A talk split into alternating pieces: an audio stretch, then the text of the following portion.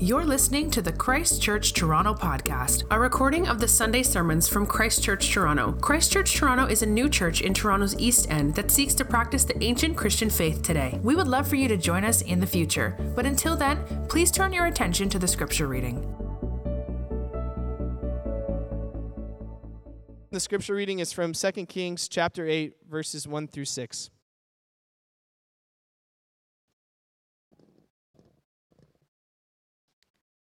Now Elisha had said to the woman whose son he had restored to life, Arise and depart from, with your household, and sojourn wherever you can, for the Lord has called for a famine, and it will come upon the land for seven years. So the woman arose and did according to the word of the man of God. She went with the household and sojourned in the land of the Philistines for seven years. And at the end of the seven years, when the woman returned from the land of the Philistines, she went to appeal to the king for her house and her land. Now the king was talking to, with Gehazi, the, the servant of the man of God, saying, Tell me all the great things Elisha has done. And while he was telling the king how Elisha has restored the dead of, to life, behold, the woman whose son he has restored to life appealed to the king for her house and her land. And Gehazi said, My lord, O king, here is a woman, and here is her son whom Elijah restored to life. And when the king asked the woman, she told him. So the king appointed an official for her, saying, Restore all that was hers, together with all the produce of the fields from the day that she left and, le- and the land until now. This is the word of the Lord, and it is given to our church for our good. And thanks, Diana. Let's pray, and then we'll spend a couple minutes reflecting on this passage. Would you first join me in prayer? Lord, you have um, changed the world and changed people's lives through this, your word, especially through it preached. And yet, um, we are a people filled with distractions, with a lot of things to do this week to come, a lot of things to be worried about and anxious about. And so now we ask that you would calm our hearts and focus our minds so that we could find you in your word and in your word have a real encounter with you and in your word, see Jesus, our Savior, and our hope, and in seeing him, find ourselves caught up in worshiping him and delighting in what he has done for us, and knowing more and more uh, that he is ours. We ask this in his name. Amen. Well, Friday, uh, I, along, I'm guessing with some of you who are on the Rogers network, was without internet uh, all day. And I, like many of you, found myself loitering around coffee shops to try to just get enough Wi Fi to download my emails because I was waiting for something, or to make a FaceTime call or a WhatsApp call uh, through the internet to try to connect with someone that I was supposed to meet up with. Um, I found the whole city quite interesting as it related to the Rogers outage. I had one neighbor that was, you know, trying to get me to start drinking at 10 a.m. just to write the day off because there was no internet. and then I found out later he was on the Bell network. But um, uh, l- later in the evening, I went out to dinner with some some individuals, and as we were out at dinner, uh, the particular restaurant we, we were at had Wi-Fi, and they had taken to the, upon themselves to advertise that they had Wi-Fi available for that day, and so there were all kinds of people at the table and people waiting in line. Uh, to eat, who seemed to primarily just want to have access to the internet. We had gone some 12 hours, and this was almost absurd, almost unheard of and no one knew if we were going to be stuck with an entire weekend of getting along with our loved ones uh, without devices in our faces, right? And so uh, I found it really, really unbelievable. You know, I'd expected kind of the millennials and the Gen Z kind of kids to be on their phones, and it's easy to make jokes about them. But I was shocked at how many people that I would guess are probably closer to being grandparents than parents, uh, were there with their iPad, you know, with size 122 font, downloading, you know, movies on Netflix for fear that they were going to be stuck the whole weekend without a movie to watch through Netflix. I was actually dumbfounded to watch uh, table upon table of people with a meal in front of them, but you know, with their glasses down on the brim of their nose, eating, and then uh, looking to install the next book on their Kindle and the next show to download. Um, now, why do I share this? Well, I mean, I share this because it's hard to prepare sermons when the internet's down too. I need fun stories, and, and the, the internet helps. Um, no, I share this because something happened in our world. And 12 hours without internet caused a lot of damage. A lot of people lost money. It caused a lot of chaos. There's a lot of fear around not being able to contact uh, emergency service providers like 911. And something has happened in our world that when this ubiquitous internet, the internet has been around for a while, but the ubiquitous internet and the ability to communicate so readily and so rapidly uh, in your pocket with these sort of supercomputers that we just lug around as though they're toys, uh, they have become so normal in our lives that there is no way to turn back. I really don't know that if it's possible for us to live in Toronto and at least have the lifestyle we currently have if these internet outages become a regular thing. It became essential to have internet so quickly. It became essential to have this ubiquitous internet and this access to communication constantly uh, so quickly. Well, in our story, we are closing the loop on this Shunammite woman who we met earlier in chapter 4, okay? And what we, we know about her is this she was very wealthy. The Bible doesn't always have good things to say about people who are wealthy, but this woman is portrayed extremely positively. She was very wealthy. She married an older man, and she was without child. And in her kindness, she had prepared something of an office for the prophet Elisha as he was traveling to go into their house and to have a desk to pray at and to study at uh, during his travels. And because of her kindness to him, Elijah had asked her, what would, you, what would you like? What do you desire in lieu of this? She didn't want anything, but Elijah found out that she was without child. She did not have a, an heir. And so he tells her that you will be pregnant. And she has a son. And you may remember the story from chapter 4. It's one of the most incredible stories in the whole Bible. She has the son, and the son's at least of adolescent age. He's out in the field with his father. He gets something of a headache or a heat stroke, says his head hurts. He goes inside, and he's dead. And the Shunammite woman seeks immediately Elisha, and she says, I didn't ask for this kid. You gave this kid to me as an extraordinary blessing for God. Did you do this just to torture me? Did you give me this child all to see this child die in his youthful age? And as you remember in the story, Elisha is not exactly sure what to do, but he lays on the child, he breathes on the child, and as we read about, the child is restored, okay? So this is the Shunammite woman. Her life, something has happened in her life that is, is more uh, more life altering than just carrying around a supercomputer that is this sort of uh, ever present communication device. She has seen death defeated, okay? She has seen the one th- enemy that all of humanity has, death, that we all know is coming, the great equalizer. She's seen it, looked in the eyes, and she's seen death be defeated. And so, in the same way, these this telecommunication devices have changed our lives and, and given us a new paradigm, a new way to be human, a way that we can't think of differently without it. She has seen resurrection. She's a different woman, and she can't think differently without it. And in that way, she's a lot like any of us who might say we follow after Jesus Christ, who say we believe Jesus died, that he rose from the dead, that he ascended into heaven, and the power of his resurrection is being applied into our world and into our personal lives by faith as we draw closer to Jesus. What does the life look like that's marked by this resurrection? Knowing this power. Well, I think the Shunammite woman at least gives us uh, three things that we can see are markers of someone who's tasted the power of the resurrection, who knows this resurrection life. And these markers are this we're going to see that there's a special willingness that people have who have been have had a participation or an experience in resurrection. Special willingness a particular a particular watchfulness that comes upon them. And finally a distinct witness that we can expect to see of people who have had an experience of the resurrection.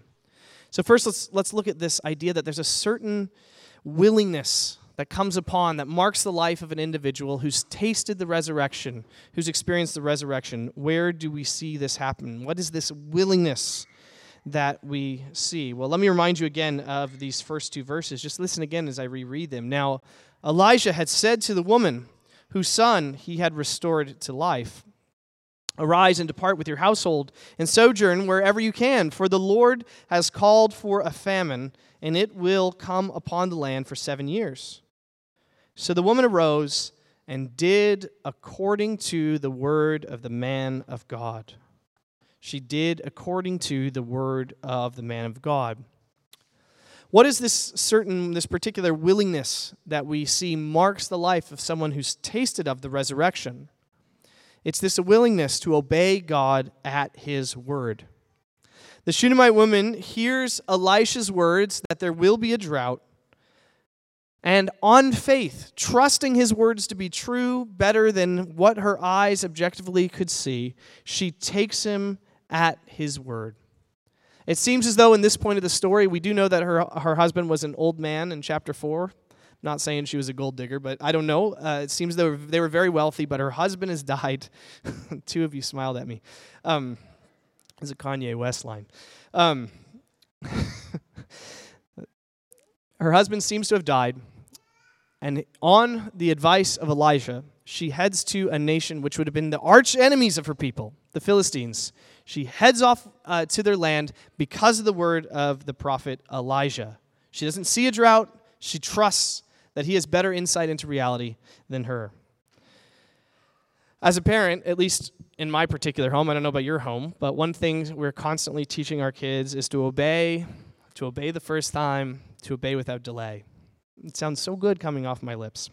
And as a parent, um, I have bought into this lie that the older my children get, the more they will have observable experiences of my wisdom, my loving fatherly character, uh, my fun loving nature. And they would know that I have their best interests in mind when I expect them to do something, which will make obedience more and more reasonable the older get, they get. And of course, um, you know, if you're wondering how that's working out for me, it's not. Because the older they get, what happens? The older they get, the more aware they get that they, they don't share the same priorities as their father. Okay? When they were younger, they just have outbursts of anger and they disobey, and you're telling them to obey. As they get older, they realize uh, there's a dilemma in this relationship. My dad has certain priorities clean room, my teeth brushed, all this oppressive nonsense. Um, and I have priorities in, the, in this relationship, which is, you know, I want to keep reading my book. And so the older they get, the more they interpret what they hear from their father in a way that sort of matches their priorities. And they begin to barter and take what they can and figure out in this sort of cost benefit game in their mind uh, how they are going to obey their father's instructions. And what I'm trying to say and what I want you to see is that the Shunammite woman shows us that maturity in our life with God after we've experienced something like the resurrection is the exact opposite of what we experience every day in our daily lives as we interact uh, with, with the commands that might come upon us. Of course, the Shunammite woman has certain priorities. A priority would be her own safety. As a woman who's likely lost her husband, she's far more safe among her own people than she is in a foreign land. As a woman who's rich, her resources have far more power inside of Israel than they do in this foreign land with a foreign currency and a foreign system. She probably doesn't even know the language to the people with which she is going to go. But she does not care about her priorities. There's a certain willingness that marks her life, and her willingness is this to take God at His word and obey immediately, the first time and without delay, because she knows He's good. She knows He sees data points that she doesn't have access to. She knows His ways are so much greater than her ways. In many ways, we can understand why my children feel the need to barter with me because we do have these priorities that collide. The Shunammite woman is saying, I don't care about my priorities, they are unimportant compared to walking in step with the word of the Lord. Listen, this is the mark of someone who says, There has been resurrection power unleashed into our world. Whatever our Lord says, no matter our own priorities, our own urges, our own impulses, even if it goes against everything we think to be the right course of our mind and our head, if we hear the Lord saying to do it, we do it. If it says in His Word, this is what obedience looks like, we obey. And she becomes for us a great example willingness to obey at all costs. There's a certain willingness that marks the life of those who've tasted resurrection. But it's not just this certain willingness, there's also a particular watchfulness that marks the life of those who've tasted resurrection. What is this particular watchfulness? Well, we start in verse 3. We, we find out that for seven years, this widow, uh, this woman, sort of sojourns in this foreign land. And she returns she's able to, her life was preserved for seven years. She comes back to her homeland. She has survived the drought, but now the land that she previously owned, or that her husband owned, and then as it passes to her and she leaves, now would become essentially crown land. It belongs to the crown, and so she needs to go to the king and make a case that she wants her land back. That's what she needs to do. And how does the story play out? Well, we get this weird uh, episode that Gehazi, the servant of Elisha, you may remember he tried to uh, make some money off of a healing, uh, the healing of uh, Naaman. And because he tried to make money off of that, the Lord cursed him with leprosy. It seems as though the leprosy has been healed, and now he's become uh, welcomed in the house of the king. And what do we read happening to the Shunammite woman? Well, we read that it just so happens that the king at this particular time wanted to hear stories about the great Elisha from Gehazi. And it just so happened that as Gehazi was sharing the story of the way in which Elijah restored the life of the son of this woman, it just so happened that the Shunammite woman was right there waiting for her time at court, in court. She wanted to plead her case before the king. And it just so happened that Gehazi sees her and says to the king, Here's the woman whose son was dead and yet received life. This is the woman who was restored, we read in verse 5, the second half of verse 5. So, what do we make of this? Well, without question, the narrator wants you and I to look at this story and see the ways in which God is orchestrating every detail in this story to make a whole bunch of things just so happen. Coincidence. What do you know? There is no coincidence. The Shunammite woman didn't walk with a step that was a centimeter too long. She didn't walk with a pace that was too slow or too fast. The timing was perfect. And she ended up right where she needed to be at the right time so that this king could hear her testimony. There's a particular watchfulness of a person who's tasted resurrection power. And you know what that watchfulness is? It's an eye towards the providence of God. The providence of God. What does this mean? Very religious sounding.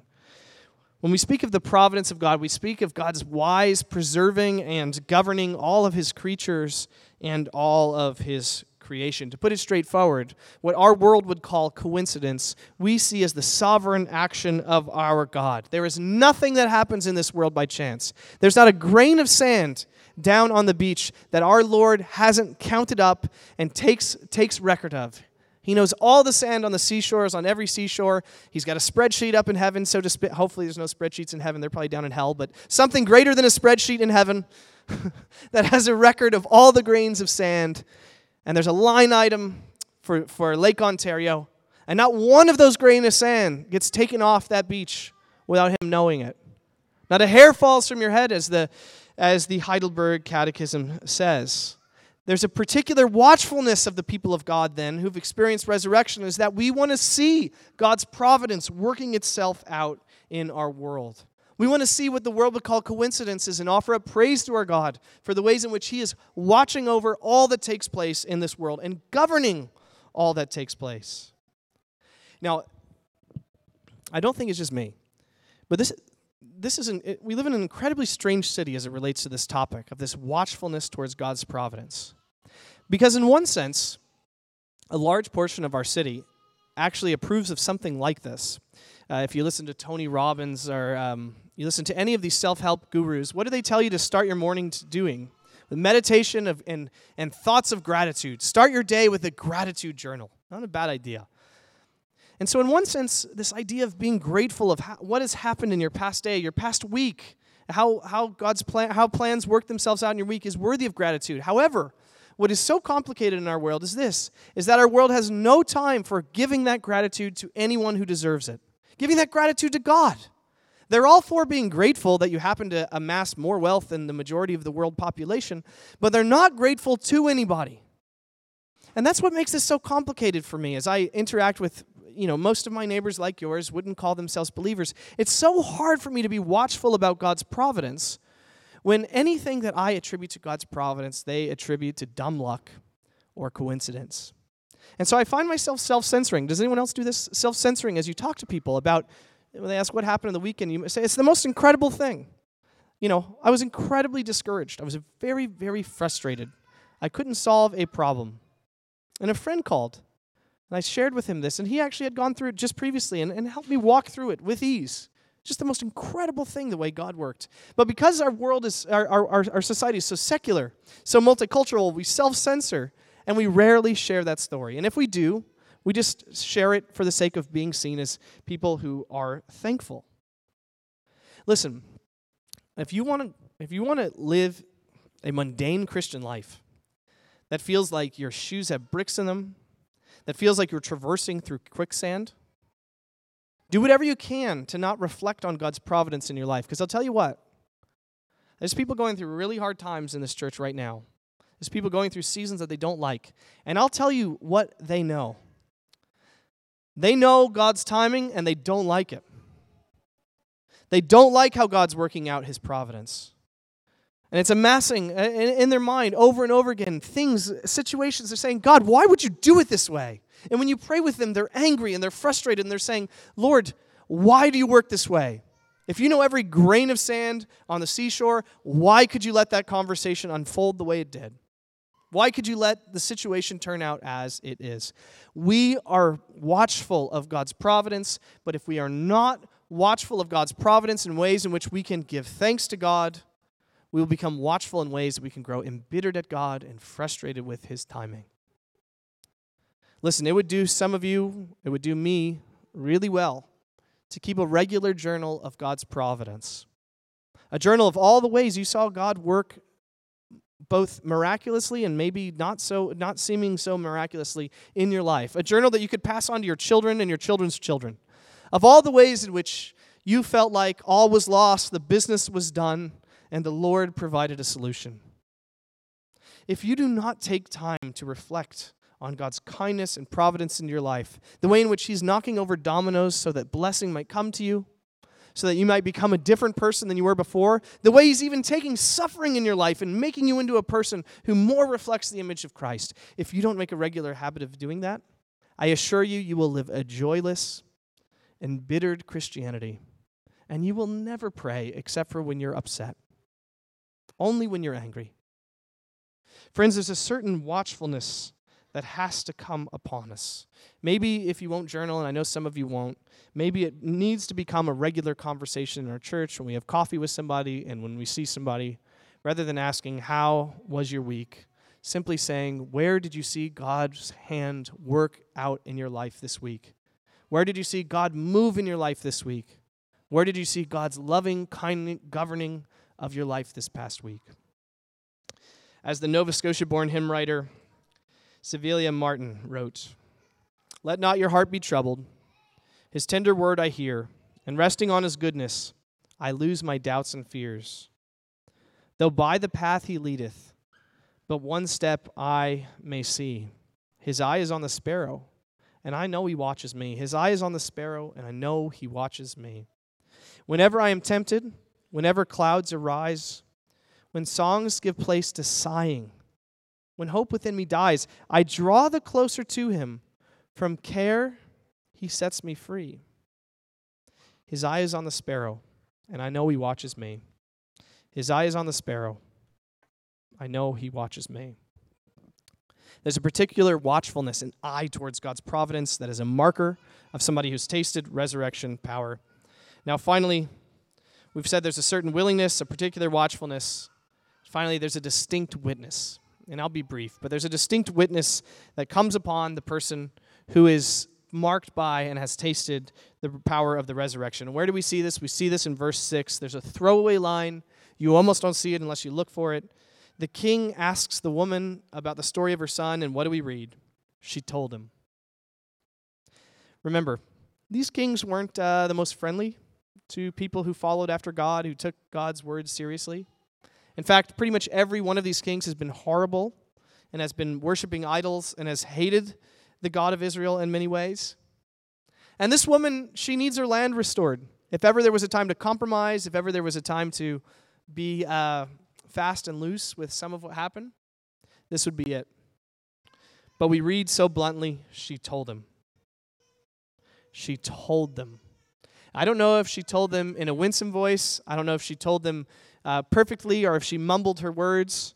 I don't know how she told them. But she said, The resurrection power has entered this world, and I have seen it. I've experienced the benefits of it. And she told him. This is what it means to live in a world of the resurrection, to live in the world where we tell others what God has done in and for us, and what we've seen Him do for others. And we invite them to experience this God too. Let me conclude this way. The story ends with a somewhat strange note. Hey, um, you see it in where is this in verse six? So she tells the king all that had happened to her, and the king decides that he's going to restore to her not just her land back, it's no longer going to be crown land, but it's going to go right back to her, which, if any of you have had to deal with the government just for permits, you know that takes like a year. So imagine getting this done all in one visit. You know, this, would, this is amazing. Um, but the crown will revert the ruling, and the land will go back to this woman. And not only that, all the produce that had come from her land will be passed on to her. She receives something of this incredible inheritance. But how is she going to get it? What does the king have to do to give it to her? Does he just say, Thus is so, and it's yours? No. What does he have to appoint? He has to appoint an official to restore this land.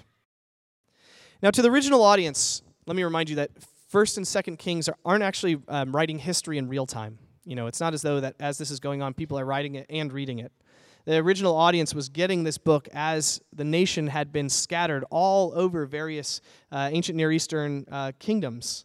And as the northern kingdom and then eventually the southern kingdom had been sacked, the history of God's working in these kings is being written down in scrolls and being sort of preserved. And God's people are gathering in just little huddles in these various places all over various empires, great minorities, having been scattered out of their land because of their disobedience. And they're wondering, will we ever get back to that land of promise? Will we ever experience a blessing? And they read this story, and what do they see? They see the Lord will appoint an official. And who was that official? Cyrus, right?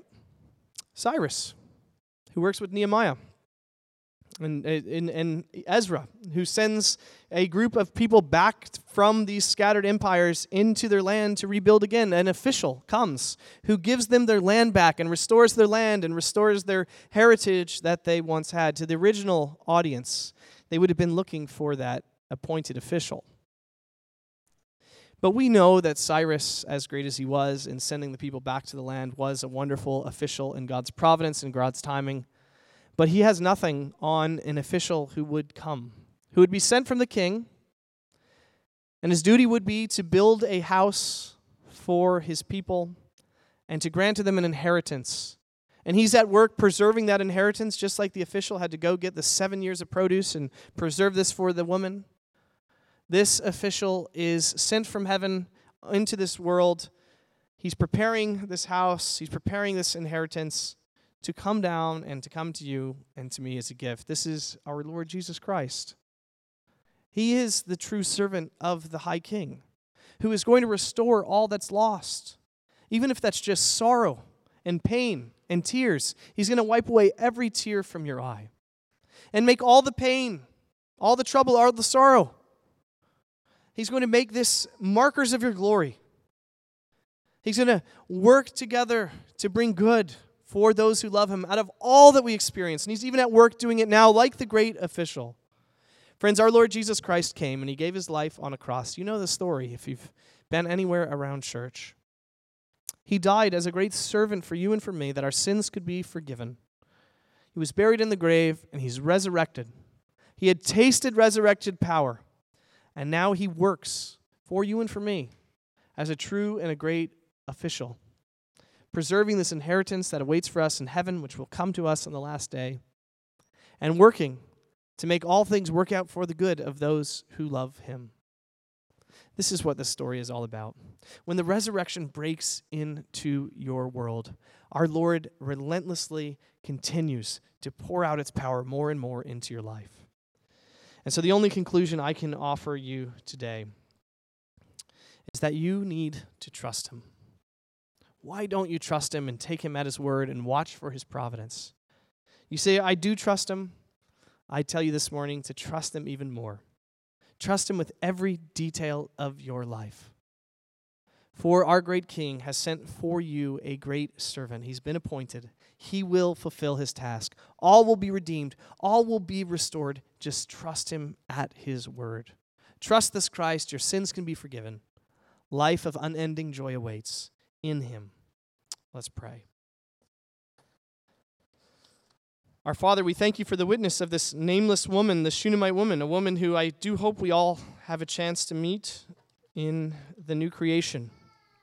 A woman who exhibits tremendous faith and godliness. A woman not seduced by wealth and who uses her resources for the good of your kingdom. Make us more like her, we pray.